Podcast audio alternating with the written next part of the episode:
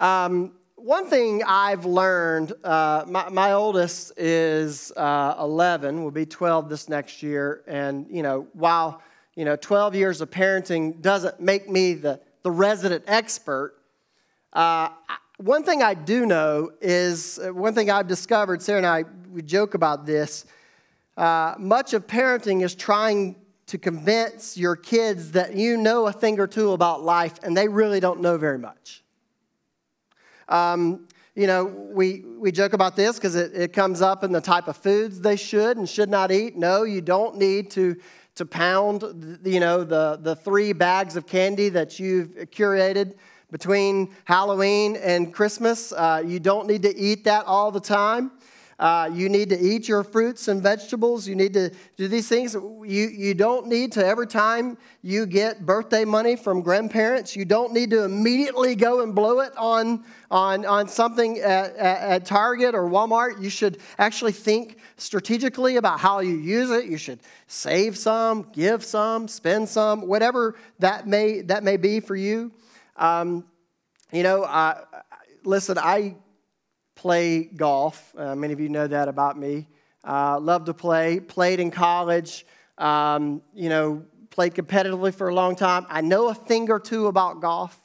Uh, and something I have a conversation with my oldest in particular, because he is into golf right now. Um, you know, I, I know a thing or two about the golf swing, and so I'll be sitting there talking with him at the driving range, trying to help instruct him, teach him and I'll say, hey, you're, you know, you're, try doing this. It's, it looks like you're doing this. Dad, I'm not doing that. No, I promise you you're doing, you're doing it. I'm not doing it. Okay, let me pull up my cell phone. Let me video it so I can show you. Oh, yeah, you're right. Uh, I was doing that. Um, you know, uh, and so, um, you know, or they'll say, Mom and Dad, you have no idea how hard I've been working today at school, or how, how hard uh, all the work that I've been doing this week at school. And I'm like, son, you know, I, listen, it's not as if I didn't do, you know, 15, 20 years of schooling myself. I know what it's like to, to put in work at school. And those of you who have parented teenagers, um, you know a thing or two of what this is like. Uh, they think you're annoying. Uh, they don't think you have any value to add to what's going on in their life, any value to the situations that they are encountering, experiencing in this life. While, you know, the culture is different, it is different today than it was when you were growing up. Uh, and it, it, but the reality is, is true. Teenagers haven't really changed. You know, parents are annoying, and you don't really have much value to bring to my life. Uh, and it's not until they're 28 or 30 and they have mortgages, they have jobs, they have children of their own, they begin to realize, you know, my parents, they kind of knew what was going on. They know a thing or two, and then you all of a sudden they become cool again, and, they, and you, you want to spend much time with them, and you begin to ask them questions. Um, parenting is really wrapped up in helping us see that there is pride. There's pride in us all, there's pride in our children. Uh, and this kind of pride, it, it, lives in all of us if we're really, really honest with ourselves. Uh, there is, uh, this is similar to, to what is happening in our passage, in this section of where we find ourselves in the book of Job. Uh, Job is in a place in life where pride is beginning to bubble up uh, and he's going to be reminded of his misguided uh, and misunderstanding of God. Uh, now, the book of Job, as we've seen, is uniquely a book that deals with suffering. Uh, we really see two functions of suffering in the book of Job. First, when we suffer, we display the, the, the, the ideas that we would uh, display the infinite worth and wisdom and, and glory of God despite our circumstances. And the second main function that we see in the text is that, that suffering is used in order to, to strip us of any remaining pride that is in our life, that, that, that it might be purged from within our lives.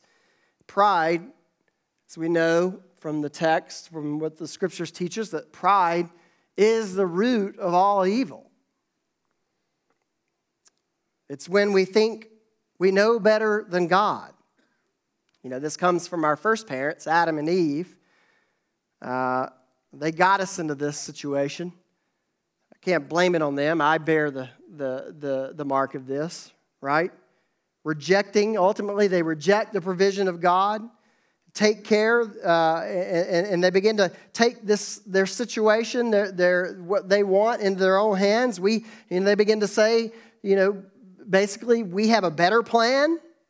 We have a better idea of what would make life better, what would, you know, what would, what would be good. If I were God, this is what I would do, and, and, and God is holding out on me and all this kind of stuff. Life will go better if we know the difference between good and evil, so they partake of the fruit of the, of the tree of the knowledge of good and evil. So they became independent, proud, self reliant humans, uh, which everybody in this room, except by the grace of God, listen, we are arrogant.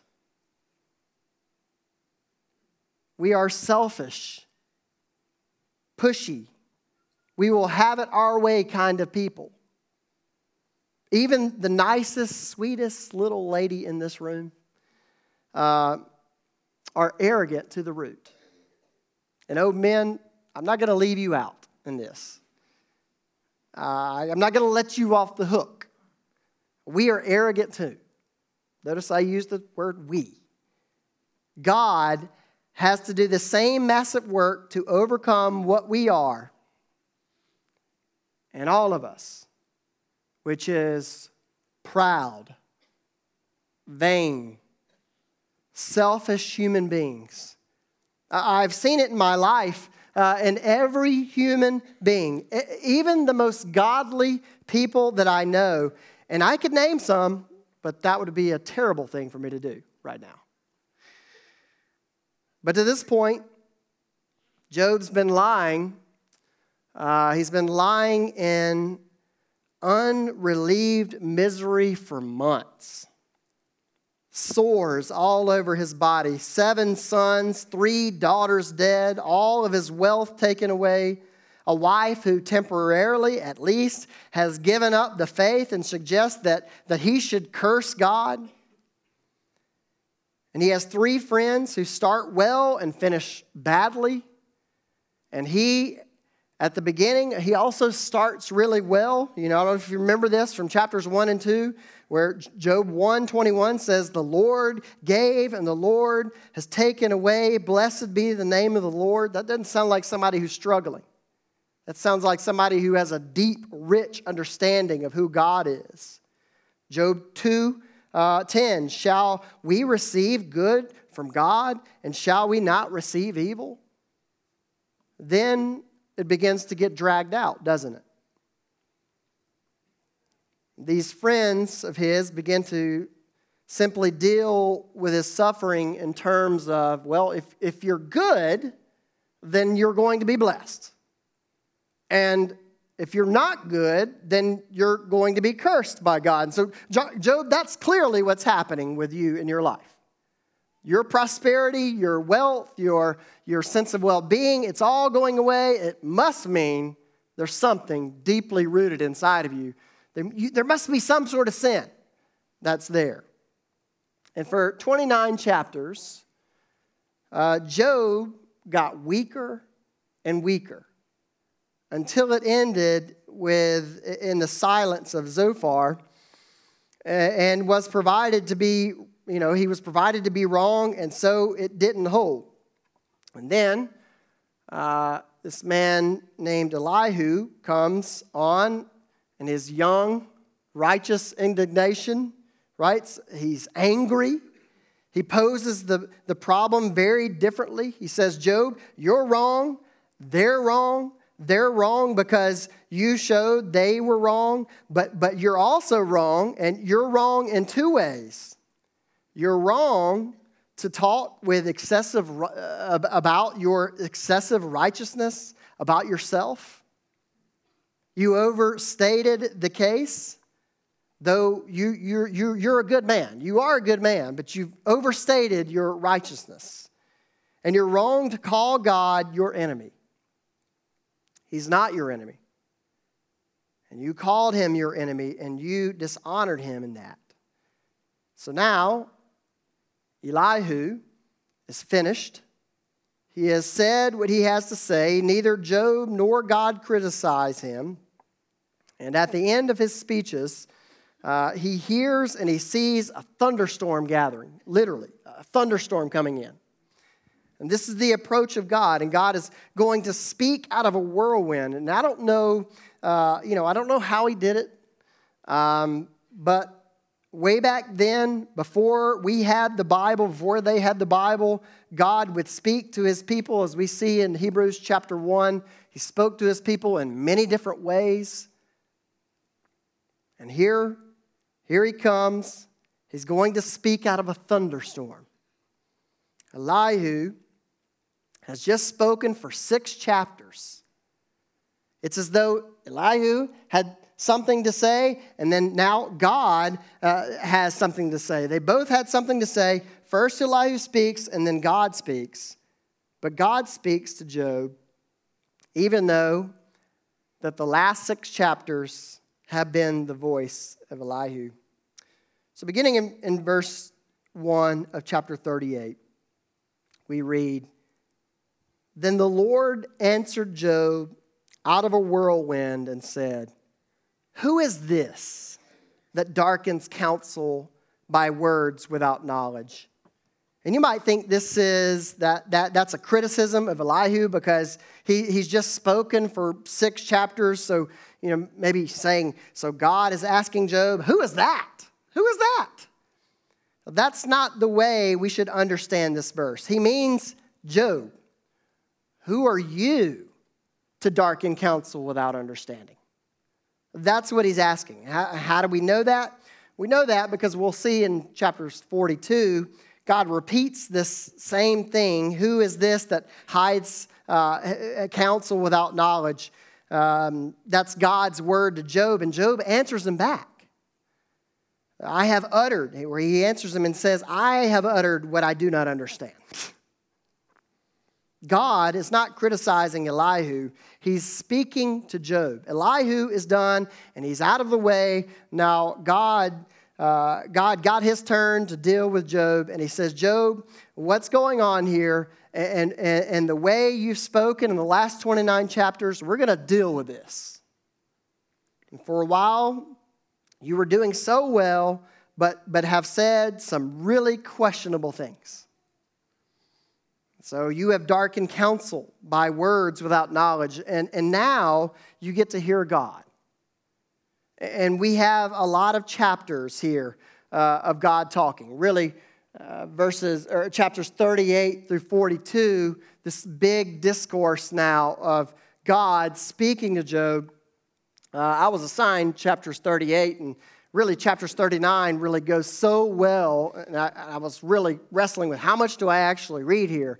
Uh, i began to think through do i actually you know read just a certain portion here a certain portion here? And i just thought you know what? This is the words of god. Let's just read it. Let's read it. And i hope you feel the full effect the full effect of the scriptures hearing god speak this morning beginning in verse 3. Dress for action like a man. I will question you, and you make it known to me. Right? So for, think about this. God, or Job has had God on trial. It's now Job's turn to be cross examined. He's saying, Get ready, son. Put on your coat and tie. Here I come. Dress for action like a man. I will question you, and you make it known to me. Where were you when I laid the foundations of the earth? Tell me if you have understanding. Who determined its measurements? Surely you know. Surely you know. You hear the sarcasm through this. Tell me if you have understanding. Who determines its measurements? Surely you know.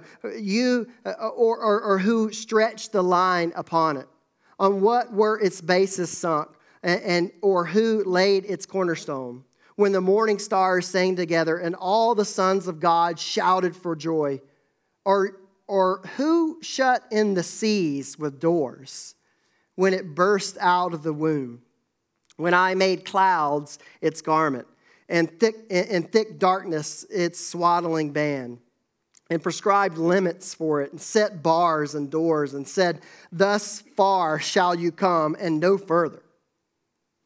And here shall you here shall your pride, your proud waves be stayed.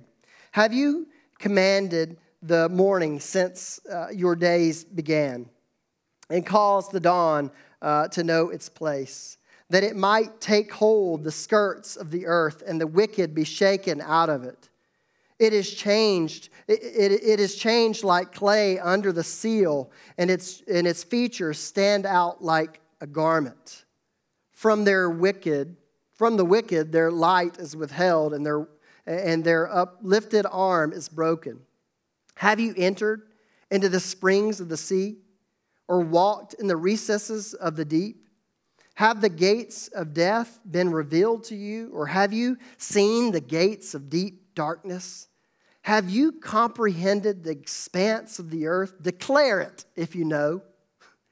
Declare it if you know all this.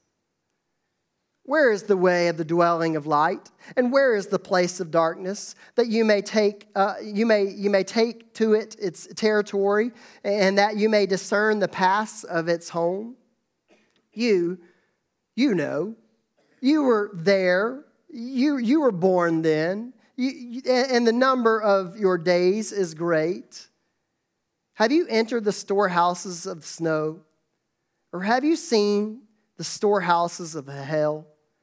Have you reserved the time of trouble for the day of battle and war?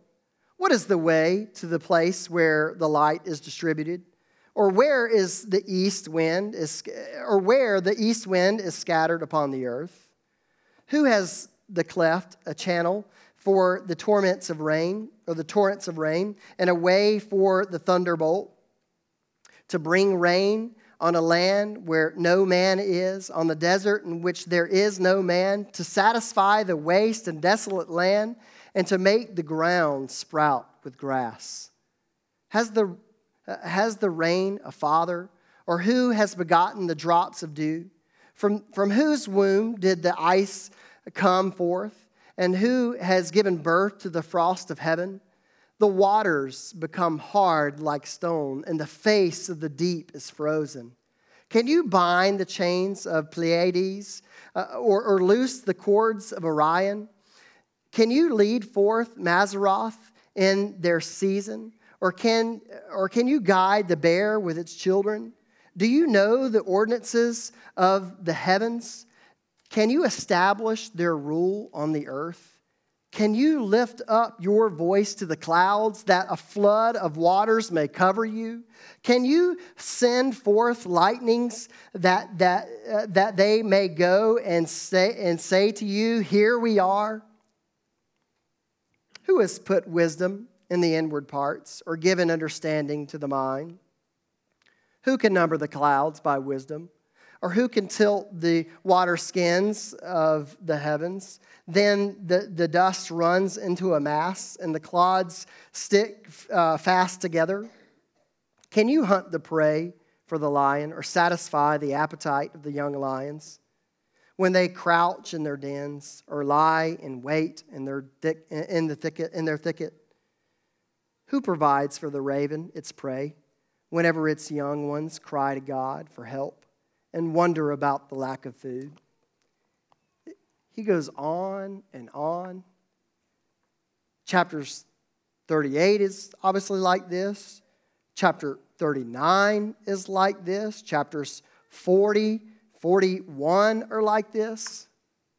God interrogates Job giving him this Socratic education of questions where, where it's question after question after question is, is, is asked through this, thunder, this, this, um, this thunderous power of God Himself.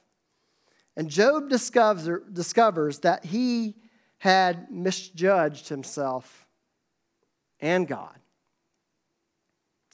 As I was thinking about this, uh, what was happening here in this passage, I was reminded of something uh, Calvin said in the beginning of his Institutes. John Calvin began his Institutes like this Nearly all the knowledge we possess, that is to say, true and sound wisdom, consists of two parts the knowledge of God and of ourselves. But while joined by many bonds, which one precedes and brings forth the other is not easy to discern. He goes on to say, It is certain that a man never achieves a clear knowledge of himself unless he has first looked upon God's face and then descends from, uh, from uh, contemplating God to scrutinizing himself. For we always seem to ourselves righteous, upright, wise, holy. This pride is innate in all of us, unless by clear proofs we stand convinced of our own unrighteousness, foulness, folly, and impurity. Moreover, we are not thus convinced if we look merely to ourselves and not to the Lord, who is the sole standard by which this judgment must be measured. Job had misjudged God and himself. Through these questions, then, God revealed Job's sin to him. Job had forgotten that God was greater than Job. You can see that in the very questions that God is asking Job. Job's pride was causing him to think too highly of himself. And if we're honest, this is true of all of us. And it's, you know, it's from this that I, I want to make a couple of points this morning. First is Ever since the fall, humanity has thought too highly of itself. We are all guilty of this. We want to say, God, it's not fair. I've done this, I've done that, I deserve so much better. We might even be tempted to say, well, if I were God, I, I would do things differently. We see this in the fall, right? Adam and Eve. They thought they were better than God. They thought they knew better, thought God was holding out on them. So they came up with this scheme.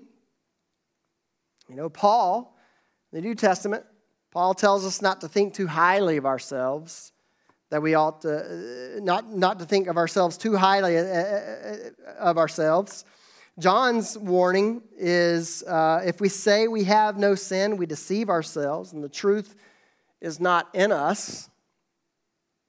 If we do not know who I am as a person born with a sin nature, I cannot really know what it means to be a person born again because the wrath of God was poured out on Jesus, his, son, not on me and not on you. And so, who, who are you? Who are we? We are sinners. We are people born with a, a sin nature that makes all of us capable of the worst and deserving, uh, deserving God's wrath. Apart from the grace and mercy of God, we are all guilty of thinking we know better than God. This reminds me of a former church that I was serving at.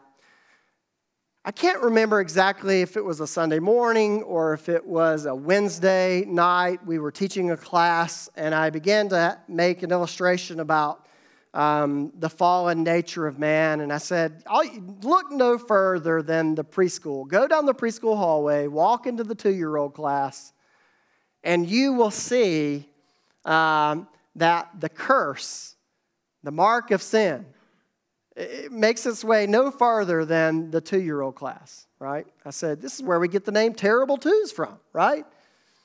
And I just remember uh, a lady who served in the nursery. She had been serving and she had been teaching the two year old Sunday school class for over 30 years. She stormed down front and she said to me, That is not true.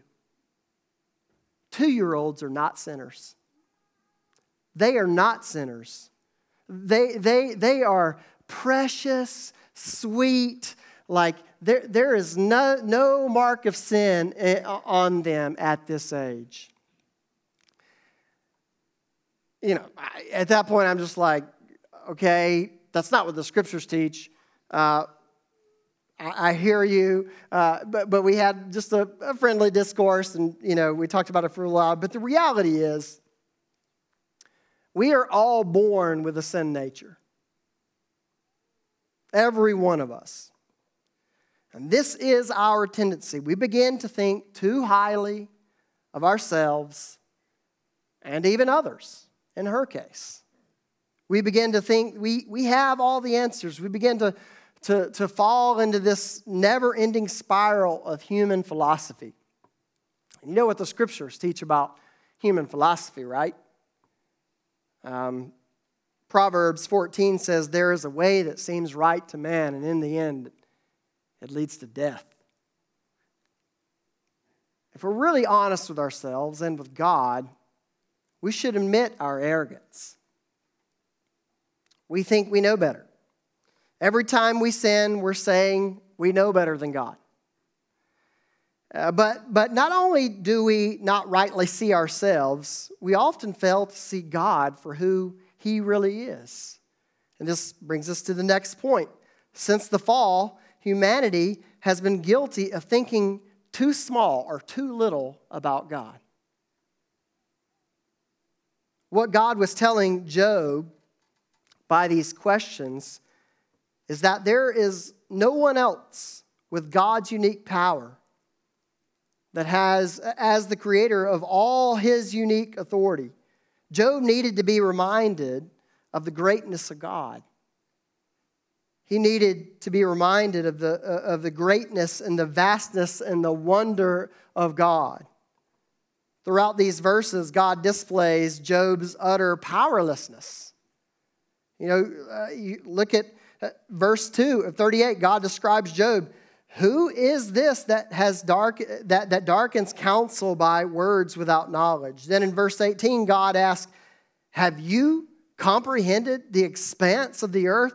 Declare it. Talk to me, Job. If you if you if you know these things, talk to me. You know, obviously, Job had not comprehended the vast expanse of the universe. Later in verse 34, he then asks, Can you lift up your voice to the clouds that a flood of waters may cover you? Well, in fact, Job had not, did not have power to do that. Then in chapter 39, where God describes his sovereignty over uh, uh, all, all, the created things of the earth, and he, he describes all these animals, right? All the things that he has power over. Verse 9, he says, Is the wild ox willing to serve you? The answer is no.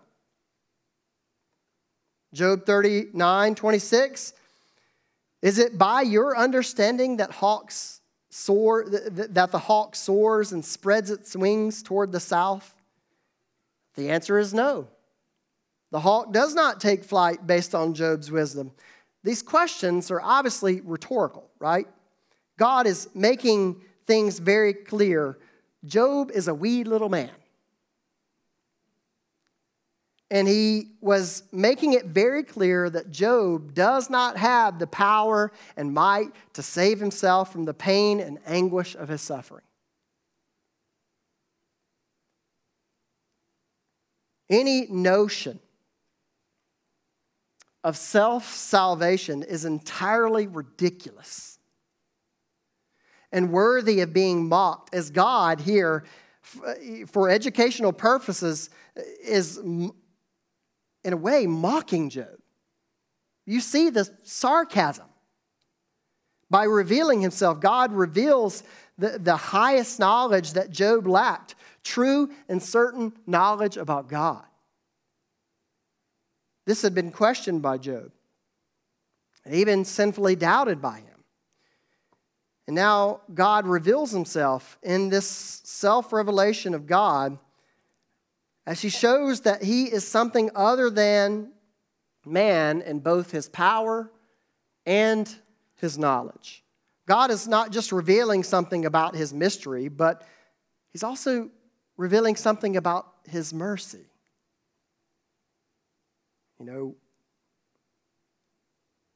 how kind of God to tell the truth about himself, about us. God didn't have to do that. He didn't have to do that with us. In the next couple of chapters, we will see that, that, that, that God, is, God is free. He's under obligation to no one. His goodness to us is always His mercy. This is what God is teaching Job in these few chapters, even in his sarcastic mockery of Job. Look at verses 19 through 21 again. Where is the way to the dwelling of light? Where is the place of darkness that you may take it to its territory and that you may discern the paths to its home? Surely you know you were born. That's sarcasm. Job wasn't born. Surely you know you, you were born, you were born then, and the numbers of your days is so great, Job. You see how even God's mockery is instructive of Job for his good. The fact that God is even speaking and revealing himself to Job is an act of mercy. Job could not require God to do it. God didn't owe it to Job, yet God chooses to reveal himself to him. And God takes this initiative even when Job was sinfully questioning him. Right? So, so God's revelation did not come to him after he repented. No, this is when Job is in a heap of ashes. He's disgusting to people. They have forsaken him. He has not yet repented of his sins, the ways that, that he has accused God of injustice. It is then that God speaks to Job. Do you see how different God is from us? you know, how often do we wait to show love to someone only after they have acted in love towards us? How rarely do we, like God here, take a loving and merciful initiative towards someone, even when they are in the act of opposing us and even slandering us? That's what God did here with Job. Because this God is a merciful God. Listen, if you're not a Christian, I wonder what you see and understand as the primary differences between God and you. That's what God is teaching Job in this section. He's teaching the difference between himself and Job. I wonder if you think that God is kind of in your debt. If he owes you something, maybe for something evil, maybe for some for maybe some evil that you've suffered or something good you have done, maybe even for being here this morning. My Christian brothers and sisters, notice that in the Bible, the greatest difference between people are never racial, economic, age, gender differences. The greatest difference between people, the one enduring difference between people, is that whether or not they know this God and understand themselves. understand our true need for Him to act on our behalf. We need God. Job needed God. And, and Job was beginning to miss this, and, and, and God reminded Job of it. Which brings us to the final point. A high view of God is foundational for the Christian faith and for our spiritual growth. A high view of God is foundational for the Christian faith and for our spiritual growth. I'm reminded of my own gospel story, testimony. I made a profession of faith when I was eight years old. You know, I prayed the prayer, walked the aisle. My friends were being baptized at the time, so I did the same thing. And I can tell you, from eight until 17, I had no real desire for the things of the Lord. No desire to walk in godliness, no desire really to be around his people. I had most people really completely fooled. Honestly, I had my own self fooled. It wasn't until I was 18 that student pastor began to disciple me, take me to the scriptures, and for the first time I began to see my own the weight of my own sin and, um, and understand substitution, that, that Jesus lived a perfect life in my place as my substitute, and, and to understand that, cross was meant for me, but he stood in my place. And, and, and, and I just, you know, at the time, I didn't know the language, but for the, you know, what was really happening was God had awakened my heart to see and understand the gospel for the first time. And I became this little sponge. If you had handed me a book from Joel Osteen, I would have read it and I would have soaked it up and I would have assumed that it was true. But by God's provision, I wasn't handed books by Joel Osteen. I'm not, listen, I'm not here to bash Joel Osteen, okay? But um, by God's provision, I was not handed theological cotton candy my uh, this young lady that I was talking with, her husband or her her dad, excuse me, her dad. Wow, almost got in real trouble there. Her dad um, loved theology, loved good books, and he handed me two books. And so here I am, an 18 year old, eager to read and see anything, anything you give me. And he hands me two books one book called Knowing God by J.I. Packer, another, good, another book by R.C. Sproul called Chosen by God. And I just remember reading those two books thinking to myself, who is this God? I've never heard, I, no, no one's ever talked about God in these ways. And I've been in Baptist churches my entire life. I've never heard a pastor talk about God in these ways. Never. And I just remember thinking, I've been robbed. you know, and, and, and I just remember thinking, their God is so much bigger than the God that I feel like I knew. This reminds me of a quote A.W. Tozer said uh, in his book, The Knowledge of God. He says, the view of God entertained among evangelicals these days is so low, so beneath the dignity of God, it constitutes idolatry. How important is it to know God rightly? Our, our view of God has massive implications in life. if we do not have a high view of God, rest assured, we will have a high view of ourselves. There's no other alternative.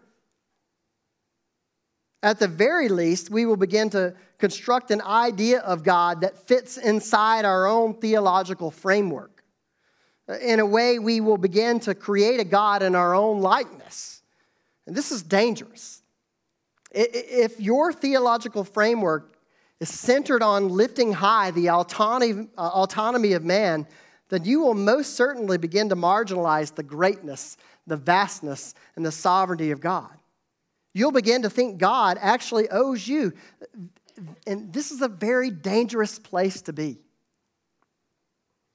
Therefore, we must uphold a high view of God that's explicitly shown to us in the scriptures. A high view of God enhances our understanding of His love and His mercy and His grace. The person that recognizes that they don't deserve it, they're the ones that are blown away by it. They're the ones that treasure Jesus the most. A high view of God promotes deep and authentic humility. Listen, the, the man or the woman who recognizes that apart from God, I would be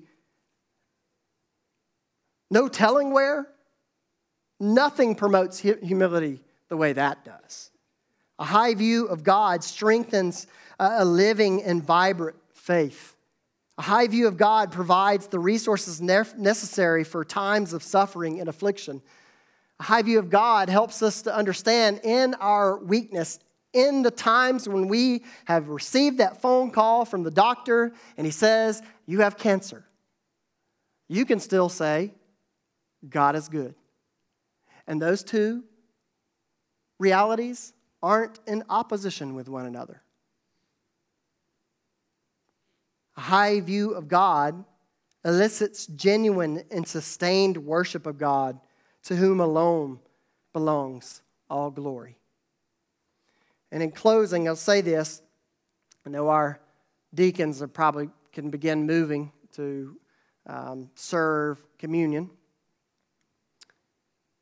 God isn't simply overwhelming Job with raw power, but inviting him into an expanded point of view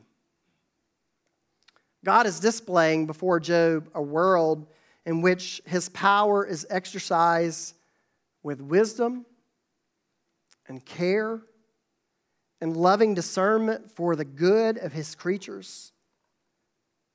God quite boldly shows Job the, the perspective from which he views and governs his world.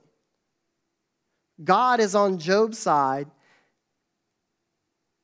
and he does take to his miserable comforters to task in this passage. It's clear he does, even Job himself. In a real way, though, Job is not only one who's uh, spoken truly about God at times, is also spoken untruly about God. But the Lord's comfort isn't the comfort of a gentle consolation. It's a fiery comfort of a counter charge. God has never given a direct answer uh, to, to Job and all his questions. And you will go through life and you're not going to have all the answers to all your possible questions. to why, why is it that this is me and why have I been dished this and that person's been, they've been given this and I don't have. We're not given all those answers. He's not told Job God's, we don't, he doesn't tell Job his dealings with Satan nor of God's ultimate purposes in permitting what he does. Instead, he's given the one thing he needs which is God Himself. In a bold, robust manner, He reveals Himself to Job, which is an act of mercy. God didn't have to do it, but He did it. And He does it for you and I. He does it for you and I. We live on this side of the cross, this side of the revelation of God. We don't have to sit and stand and look at the clouds to see the revelation of God. He's spoken to us in His Word. We have His Word. We can know and encounter this great, vast God. And He invites you. He invites you into His Word to know Him. So make this resolution in your life. Resolve to have a big view of God. When you do, you will find joy and life in the midst of the misery that comes along in a broken world. Let's pray.